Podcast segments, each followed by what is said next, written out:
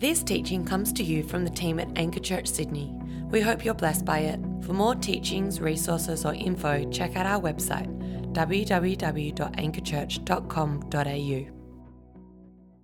Well, good morning, Anchor Church. It is great to see you here this morning. My name's Matt Lead, pastor at Anchor, part of the Erskineville Gospel Community, and uh, it is good to see you at church. Welcome, especially if you're new. We love having new people, so thanks for visiting us this morning. We hope you stay forever. That would be our that would be our hope, that you would never leave. Hey, um, I just, uh, I, I'm also in a triplet. I'm actually in two triplets at the moment. I'm in a triplet with, with Dave and Aiden. That's been a, a long-standing triplet with those guys. I'm also in a triplet with um, James and James, um, two of the younger guys. And they've both been super beneficial for me. Um, and even being in a triplet with the young guys is, is actually, I've, God has taught me a lot through them. Um, and it's funny how even with those guys, we're on this real similar journey at the moment. And so... Um, God has, uh, has used them to shape me, to make me a, a, a better husband, a better pastor, a better leader. So I want to encourage those of you who aren't in a triplet yet to explore. Just, just dip your toes in the shallow end and experience what it's like to be part of a really intimate uh, group of people who care for you and won't just give you good advice, but will give you the good news, which we need. Um, we're going to be looking at Acts chapter six this morning, so if you've got a Bible, why don't you go uh, ahead and open it up there, Acts chapter six. We're, we've got a lot of scripture to cover this morning, and we're not going to be able to read all of it, so I'm going to read a little bit of it at the start. I'm going to cover some of it in summary, and, and but we are going to do a lot of reading, so you're going to have to track with me this morning as best you can. So Acts chapter six, verse eight is where we left off last week from Brad's awesome reminder of what needs to be central in our church life. Acts chapter six, verse eight. I left my Bible, so I'm going to have to use my phone, which is okay. It's still the Word of God. If you use a phone, don't feel guilty. Sometimes that happens, you know. It's like, oh, the phone. You shouldn't use the phone. You should bring a real Bible. It is a real Bible. All right, Acts chapter six, verse eight. And Stephen, full of grace and power, was doing great wonders and signs amongst the people. Then some of those who belonged to the synagogue of the freedmen, as it was called, Cyrenians, Alexandrians, those from Cilicia and Asia, rose up and disputed with Stephen, but they could not withstand the wisdom and the spirit with, with which he was speaking. And they secretly instigated men who said, "We've heard him speak blasphemous words against Moses and God." And they stirred up the people and the elders and the scribes, and they came upon him and seized him and brought him before the council. And they set up false witnesses who said, "This man never ceases to speak words against this holy place and the law. For we have heard him say that this Jesus of Nazareth will destroy this place and will change the customs that Moses delivered to us." And gazing at him, all who sat in the council saw that his face was like the face of an angel. God, we thank you that you are the God who speaks, that you are the God who stands to welcome your martyrs home. God, as we hear of the, the first person after the Lord Jesus to die for their faith, we pray that you might speak to us this morning by your Spirit, that you would radically transform and change us, that you help us to know what it looks like to boldly cling to the truths that Jesus is radical, that he is your presence on earth, that you cannot be put in a box, that you cannot be contained. God, we pray that this morning you would give us ears to hear what you are saying. We ask it in Jesus' name, and all those who agreed said, amen. The last two weeks we've um, we've been doing the uh, the wedding stint. So wedding on Saturday, and then the long commute back on a late on a Saturday night um, back to, to Sydney to get ready for church on Sunday morning. And uh, last week it was uh, deep in the Southern Highlands and it was freezing cold. And last night it was deep in the Blue Mountains in Oberon, and it was like minus four driving home last night. But um, as I was driving back these last two weeks. Um, I, God gave me a bit of perspective, right? And I just want to honor someone this morning um, uh, for a second, because There are heaps of reasons why you might miss church. Well, there are heaps of reasons why you might choose not to come to Anchor and go to another church. And one of those might be if you work really late on a Saturday night and finish shooting weddings and drive home at two, two thirty a.m. in the morning and then get up to go to church. And I I was at a wedding last night where Josh McHale was a wedding photographer, and I don't know if Josh made it this morning. Is he here? He's right here down the front row. Josh does this half the year. He's driving back from the Southern Highlands or the Blue Mountains or some remote place that looks amazing in photos, but it is brutal to drive back late on a Saturday night, get up tired, and, and come to church. So I just wanted to honor Josh because he does that so frequently. I've done it the last two weeks. I'm like, how does anyone do this? But um, good on you, bro, for for doing that. But um, last last night it was James and Rachel's wedding, and it was phenomenal. It was such a crazy wedding. It was great. We they got married in a barn, and then we had their um, their ceremony ceremony reception. Their reception in this like crazy cool like handmade timber barn. It was it was unbelievable. Um, but the crazy thing about their wedding was that James catered it himself. And so he designed the menu and ordered the food and spent all of this last week preparing the food. And then he had a bit of help from Geordie and some of the team to, to cook it, because obviously he couldn't cook it while um, while he was getting married. But he literally was in the kitchen preparing desserts and then plating up and then serving tables at his own wedding. And no one could get him out of the... Um, No one could get him out of the kitchen, including the um, the Deputy Opposition Minister, Tanya Plibersek, who was there. And she was the only person that kind of came close to trying to get James out of the kitchen. But he literally catered and cooked and served his own wedding. And here we see Stephen preaching his own funeral. But last night's wedding was a feast. It was a, an incredible feast. And they, they just kept bringing out these massive share plates of food. They had like...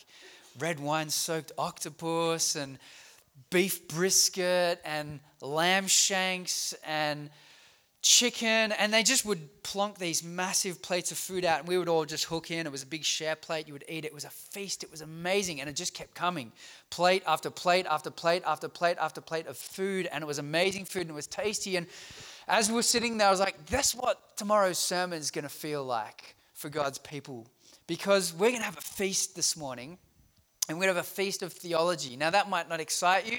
But that excites me because I love theology, and you ought to love theology because theology is important. And so what we're going to do this morning is we're going to have this like rapid fire run through Old Testament history as Stephen traces us through some of the really important key moments in the life of God's people in the Old Testament.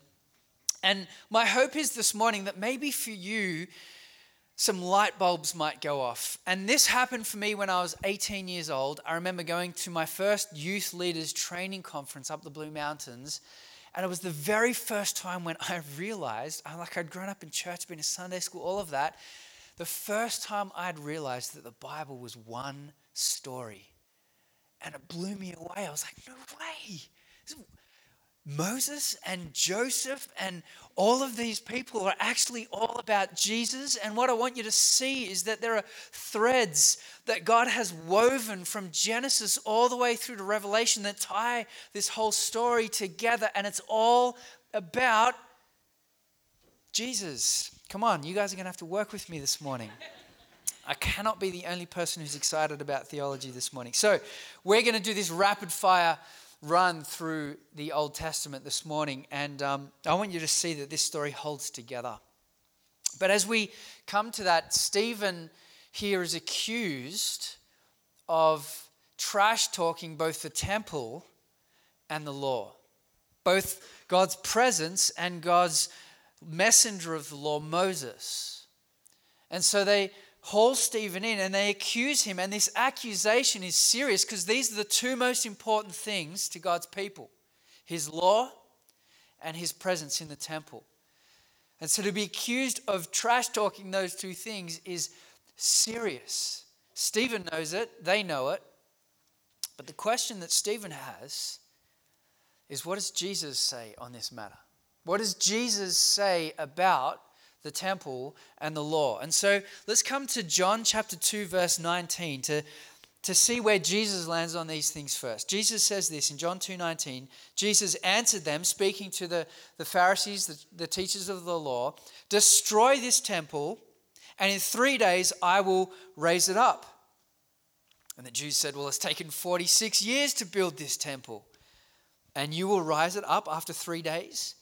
But he was speaking about the temple of his body. You see, Jesus is called as he comes, John chapter one, Luke chapter one, he is Emmanuel, God with us. In fact, in John one, it says that Jesus came and dwelt with us. And that word is that he tabernacled with us. It's the same word that's used of the tent of meeting that um, that that um, God's people build and walk through the desert with, and God meets with them in. It says that Jesus comes and tabernacles with his people, that he dwells with them, that he is the temple, that he is the very presence of God, and that he gives us access to the presence of God. That's why at the crucifixion, when Jesus dies, that moment the curtain in the temple is torn.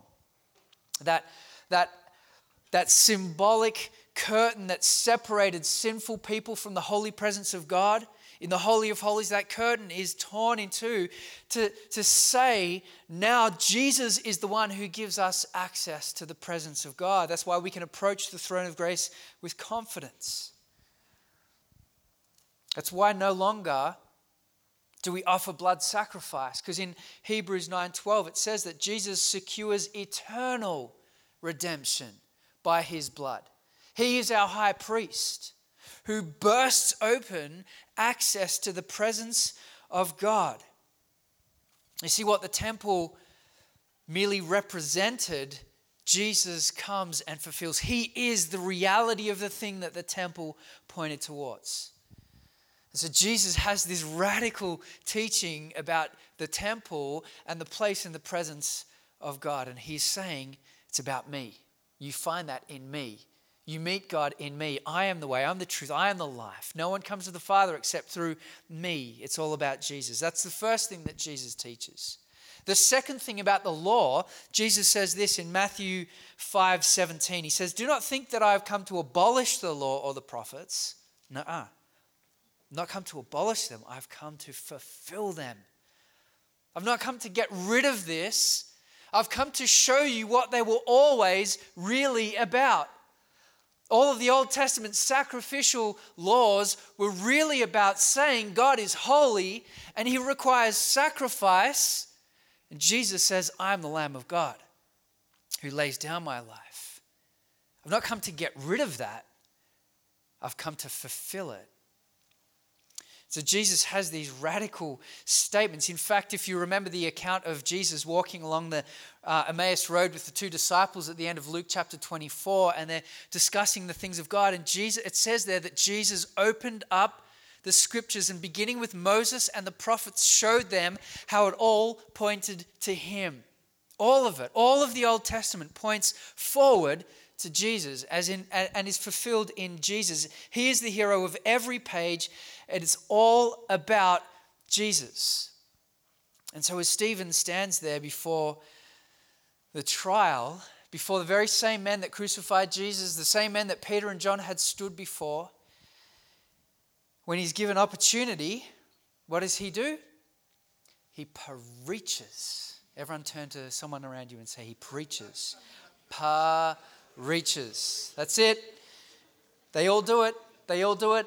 In Acts, when someone's given an opportunity, they preach. And when we're given opportunity, we preach. That's it. No prep time. No notes, no opportunity to consult with the commentaries.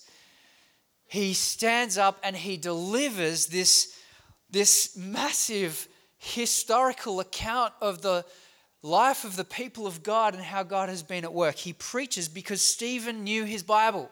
His life was saturated with the scriptures. He didn't stumble over the details. He didn't get lost in the chronology of who was first. Was it Abraham? Was it Joseph? Was it... I kind of remember that he knew, because his life was a life that was saturated in the scriptures. It's important to know our Bibles. It's important for us to know the story of God so that if an opportunity is presented to us, we're ready to go. We're ready to tell the story. It's why Peter says, be prepared to give an answer to give an account, a reason for the hope that you have. Peter is, sorry, Stephen here is ready. That's why we think that framework of creation, fall, redemption, restoration, those four movements of the story of God, that's helpful to remember so that you can tell the good news and it not be about you, it actually be about Jesus. Creation, fall, redemption, restoration. Or maybe come to the Equip course this afternoon and Jerusalem might give you some other tools that might be helpful for doing that. But Stephen was ready. He was ready to go, and he took takes us on this journey through the Old Testament, focusing on the presence of God, the temple, the tabernacle, the law of God, and the law's agent, Moses. And his purpose there is to show that God cannot be contained, that God is dynamic, that it's all about Jesus, that God is everywhere, and that what Jesus taught was right, and he's going to show them from the very scriptures they loved and read every single day. But Stephen is aware that the Jews had a problem. Israel had a problem. And their problem was that they treated the temple a bit like a lucky charm. They were like, well, as long as the temple's there, we're all good. Jeremiah, the prophet, called Israel out on this. In Jeremiah chapter seven, he said, do not be deceived by that deceptive line, the temple of the Lord, the temple of the Lord, the temple of the Lord. It was kind of like their lucky charm. They thought, as long as the temple of God is here, we are sweet, we're blessed. It doesn't really matter how we live. It doesn't matter what we say, because God is here, the temple is here, we're good. Stephen is aware of that problem. And he wants them to see past the reality of the brick and mortar of that building to what stands behind it, the person of Jesus. And so he takes us on this history lesson. He literally schools the theological heavyweights of the day with four lessons. The lesson of Abraham, the lesson of Joseph, the lesson of Moses, and then the lesson of the kings. And so the first lesson here is the lesson of Abraham. Now, we spent seven weeks, eight weeks, no, I don't even know how long. We spent a couple of weeks walking through the story of Abraham earlier this year. It began in Genesis chapter eleven, remember, when Abraham is worshiping false gods with his family far outside of the promised land. And there, God calls him and says to him, leave your land, leave your country, leave your family, and go where? To a land that I will tell you about, and I will give to your descendants. And Abraham goes. And Stephen's point here is, guys, you remember? Abraham was a pagan. He was worshiping other gods before God showed up and called him. He was in a foreign land. And it says there in chapter seven, verse two, that God appeared. That God appeared to Abraham. No temple, no tabernacle, and yet God is present. He's guiding. He is never restrained by the existence of or the lack of existence of a physical tent or a temple. And God's initiative there is to call Abraham and to give him the covenant of circumcision as a symbol and sign of his commitment to his people. And all of this points to the fact that before there was ever a place where God said he would dwell, he had a people that he was committed to. Well before there was ever a place, God had a people, a people, inheritors of a promise that God had given. That's the first lesson here. Remember, your hero, Abraham, was a pagan worshiping God in a far-off land, and God committed himself to calling a people. The second lesson that he gives is the lesson of Joseph. Remember Joseph? The end of Genesis, Joseph is one of the twelve brother, uh, sons of Jacob, or of the twelve tribes of Israel. And Joseph is the youngest of the twelve, and his older brothers are jealous of him because he's, he's a bit of a favorite of his dad's, and he's got this special coat, and he has all these crazy dreams. And so they're jealous of him, and so they, they sell him into slavery. They reject him. They sell him into slavery. Some of the Egyptians purchase him and take him to live in a faraway land in Egypt. But it's there in Egypt that Joseph finds favor in the eyes of Pharaoh. Pharaoh puts him as the second most important person in his whole kingdom. The rejected one becomes God's deliverer as his people who are in famine come to Egypt in search of food. And there is Joseph, giving out provision in the wisdom that God had given him. And we see here, it says in chapter seven, verse nine, that God was with Joseph. Where? Egypt.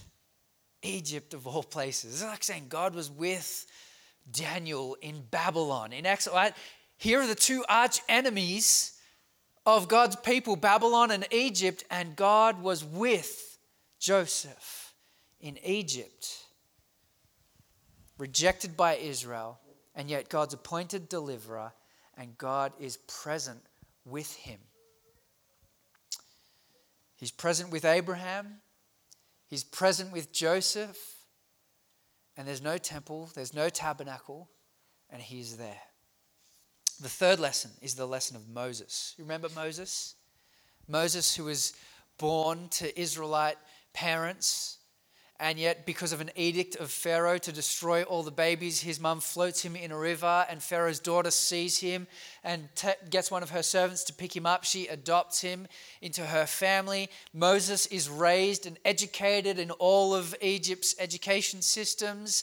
And then one day he spies an Egyptian assaulting uh, an Israelite, one of his own people. And in a moment of rage, he murders that Egyptian, tries to cover up his tracks.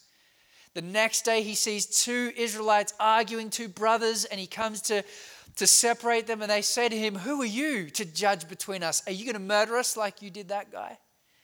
And so Moses freaks out. He flees and he heads to a place called Midian, far away, and he's exiled there, away from God's people, rejected by God's people.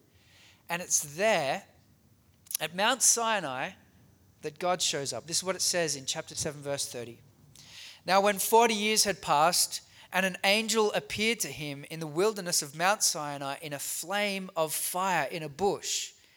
When Moses saw it, he was amazed at the sight, and he drew near to look. And there came the voice of the Lord. 'I am the God of your fathers, the God of Abraham, the God of Isaac, the God of Jacob.' And Moses trembled and did not dare to look. Then the Lord said to him, 'Take off your sandals from your feet, for the place where you are standing is holy ground. I have surely seen the affliction of my people in Egypt, and I have heard their groaning, and I will come down and deliver them. And now come, I will send you to Egypt.'" Stephen's point is this, as, as John Stott says, before, oh, sorry, there is, there is holy ground outside of the Holy Land. There is holy ground outside. Moses comes up, there is a burning bush, and God says, "Take off your shoes. The place where you're standing is holy ground." Why? Because God is present. That's the point. It's got nothing to do with what building exists. It's got to do with where God is present. And don't we know that as we read through Israel's history, there are moments where God vacates the temple and says, "Shut the doors. I cannot stand your worship." What matters is where God is present. And so Stephen is building this case that there is holy ground wherever God chooses to dwell. That's Jesus' point. God has chosen to dwell. God has sent me as his representative, Emmanuel, God with us. And Stephen's simply reiterating that point that Jesus made. That God is present and he is active, that he cannot be contained in four walls. You guys still with me? We're, we, we're awake? Too much theology for a Sunday morning? Bad luck. This is good stuff. So God calls Moses. Originally, just like Joseph, rejected by Israel, Moses becomes God's appointed deliverer of God's people. Brings them out of the slavery of Egypt into the promised land, wandering the desert for forty years, builds the tabernacle, all that kind of stuff. And we see that at Mount Sinai, the very place where God shows up to Moses, that God appears a second time and delivers the law, and the people of God get so impatient of waiting that they say to Aaron, "Build us a golden calf, we'll worship that instead." And you see time and time again this cycle repeated. That is that God's people, Israel, find themselves on the wrong side of God and the wrong side of God's appointed prophets and anointed people. And Stephen's very subtly saying, "You realize that you guys are there again." That's the third lesson. So the lesson of Abraham, the lesson of Joseph, Joseph, the lesson of Moses, and finally, the lesson from the patriarchs through to the kings. So Dave, uh, Joshua, who brings God's people into the promised land, finally, through to David and Solomon.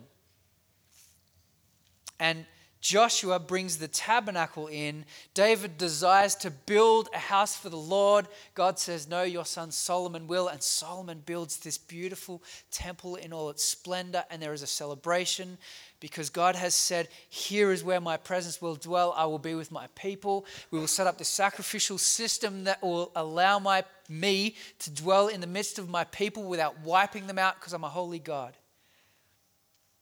And yet, even when they're in the promised land, even when the temple is erected in all of its glory, God says this. Stephen points it out to them. He says this in verse forty-eight. Yet the Most High does not dwell in houses made by hands. As the prophet says, heaven is my throne and earth is my footstool. What kind of house will you build for me, says the Lord? Or what is the place of my rest? Did not my hand make all these things? You see, Stephen's point is this. You cannot contain God. He doesn't live in a house that you make him. What kind of a God is that? He is way bigger than that. You cannot contain God. And yes, while the temple was a part of God's plan and his purpose and a gift of his presence among his people, it was never meant to be the full reality and expression of God's presence with his people. It was always a concession, because there were sinful people there. And so Stephen's not against the temple. What he's saying is, I want to offer you the better thing. I want to offer you what comes next. I want to offer you the fulfillment of it. It would be like being satisfied watching black and white television in nineteen seventy-two when you could watch it in beautiful four K color right now. So you, you don't get it, guys. You're going back to black and white when this is what is offered to you. Jesus. The presence of God. Not only that, the Spirit of God poured out, dwelling inside of us, but that's another sermon for another day. So, the four lessons there. The lesson of Abraham, the lesson of Joseph, the lesson of Moses, and then the lesson of the kings. All about God's presence, his temple, his people, his rule. Whew. You ready for a bit more? Good. Two people. The other thing that, um, that it's just amazing, like I, I've spent a couple of days poring over this passage and it's way too long for us to read, so I'd encourage you to read it this week when you get a chance. But the other thing that's incredible about Stephen's speech here is he draws this, this theme of rejected deliverers. Rejected deliverers. You see, Joseph comes and he's rejected by Israel, his, his eleven brothers, rejected by them, but then he is God's appointed deliverer. You see, Moses. Moses comes and he is rejected by Israel, flees to Midian, but then he is God's appointed deliverer. And it's so clever of Stephen. He highlights these two men. And who else was the rejected deliverer? Jesus was. Jesus was the rejected deliverer, the one who these very men themselves rejected, nailed to the tree and killed. But he's the one. He's God's appointed deliverer for God's people. And Stephen's saying, you, you're missing it. You're missing it. It's all about Jesus. And then we get to verse fifty-one, which is, um, man, these are fighting words. So let's go. Uh, Acts chapter seven. Is that where we are? Yes. Acts chapter seven, verse fifty-one. The accused becomes the accuser. This is what Stephen says. You stiff-necked people, uncircumcised in heart and ears, you always resist the Holy Spirit. As your fathers did, so do you. Which of the prophets did your fathers not persecute? And they killed those who announced beforehand the coming of the righteous one, whom you have now betrayed and murdered. You who received the law as delivered by angels and did not keep it. That's crazy, right? That I mean, that's not a jab, right? Stephen's not like, that's an uppercut. Like he is wound up and just, actually, that's not an uppercut. It's a bit dirty. It's an elbow, right? He's just like, mm, elbow them. Like that is a punch and a half. You stiff-necked people, uncircumcised of heart and ears. That is what the Israelites called the pagans. People who are far from God. Stephen's like, you get it? Here are the very people who are at the center of Israel's worship, the leaders, and he's saying, you guys are so far from God, you may as well be pagans, stiff-necked, uncircumcised of ear and mind. Verse fifty-four. Now when they heard these things, they were enraged, and they ground their teeth at him. But he, full of the Holy Spirit, gazed into heaven and saw the glory of God and Jesus standing at the right hand of God. And he said, behold, I see the heavens opened and the Son of Man standing at the right hand of God. But he cried out in a loud voice. Sorry, they cried out in a loud voice and stopped their ears and rushed together at him. Like Stephen hasn't even finished his sermon, and they're, they're rushing at him, covering their ears. And they cast him out of the city and stoned him. And the witnesses laid down their garments at the feet of a young man named Saul. And as they were stoning Stephen, he called out, Lord Jesus, receive my spirit. And falling on his knees, he cried out with a loud voice, Lord, do not hold this sin against them. And when he had said this, he fell asleep. You know, stoning is a fairly brutal way to go. Theologian Fred, Frederick Buechner says this. Stoning someone to death, even someone as young and healthy as Stephen, isn't easy. You don't get the job done with the first few, few rocks. And even after you've got the man down, it's long, hot business.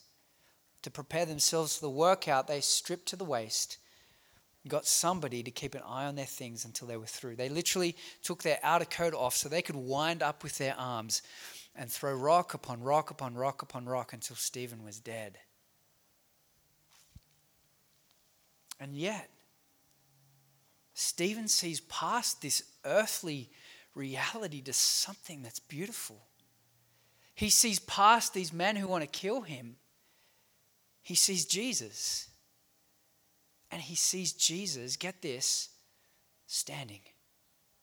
That's not the picture we normally see of Jesus, isn't it? We we normally see Jesus seated on the throne. Why? Because his, his work is finished. It's done. The work of the cross is complete. And here, Jesus, he stands. He stands as a witness, affirming that he sees Stephen, that he affirms. You see, in a court case, the judge sits, the witness stands to give account. Here, Jesus, he stands. He stands and gives witness. Gives witness. I've been yelling all night at a wedding over loud music, and my voice is going again. Someone get me some vocal lessons. So Jesus stands. He stands to receive Stephen.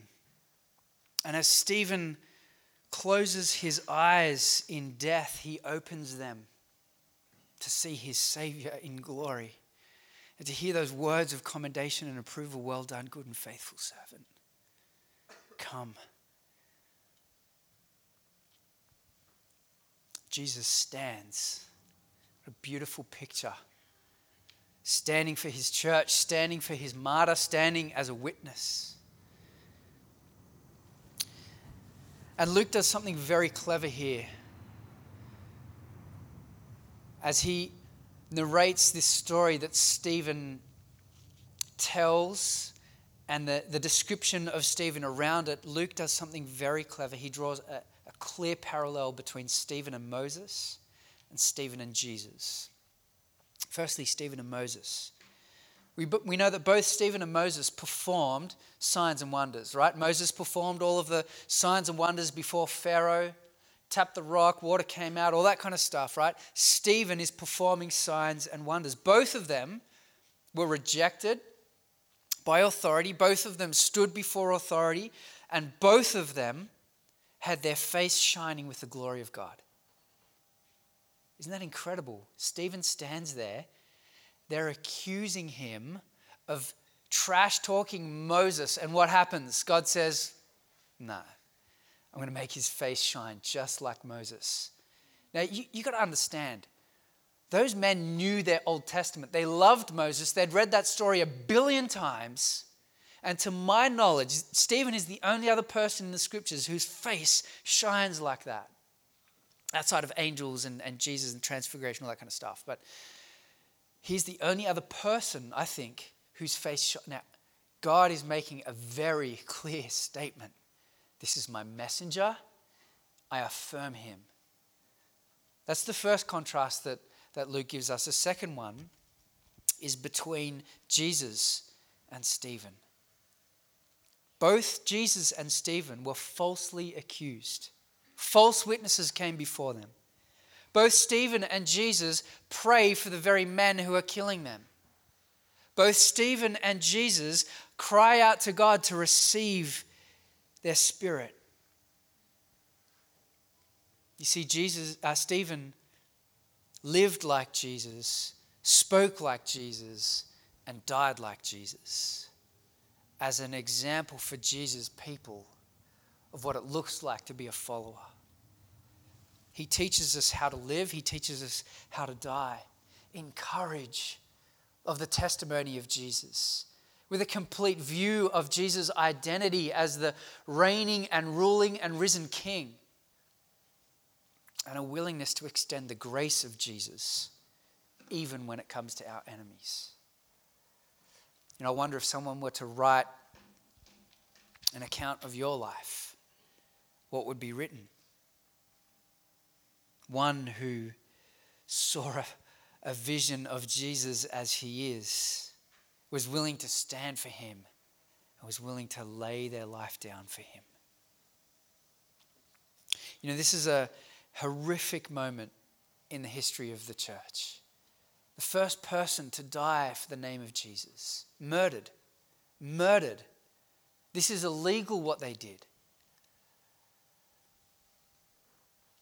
But this moment is the catalyst for further expansion of the church and the kingdom of God. Have a look at verse eight, uh, chapter eight, verse one. And Saul, who we will see in a few weeks' time, approved of Stephen's execution. And there arose on that day a great persecution against the church in Jerusalem, and they were all scattered throughout the regions of Judea and Samaria, except the apostles. Devout men buried Stephen and made great lamentation over him. But Saul was ravaging the church. And entering house after house, he dragged off men and women and committed them to prison. Here's the deal. Now those who were scattered went about preaching the word of God. Those who were scattered went about preaching. Wolves come, wolves attack the church, the sheep scatter, but as they go, they go about preaching the word of God. Here's the deal. Even suffering can be ascending.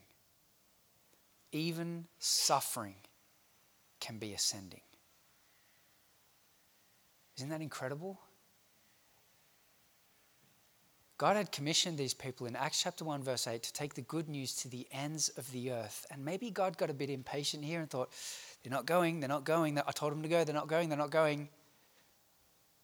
Stephen dies, they scatter, they go. And we'll see Philip take the good news to Samaria first. Then he'll take the good news to an Ethiopian. And then finally, Jesus will grab a hold of this Saul and radically change his life and send him to the nations. God has a plan.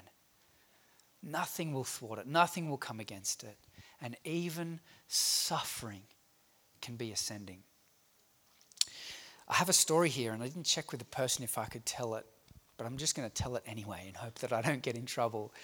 And uh, look, this is a lot more lighthearted than what happened to Stephen in the early church. But um, last week, um, Steve Avasulu was on production. Is Steve here? Where are you, bro? He's not here. I can tell the story, right? Good.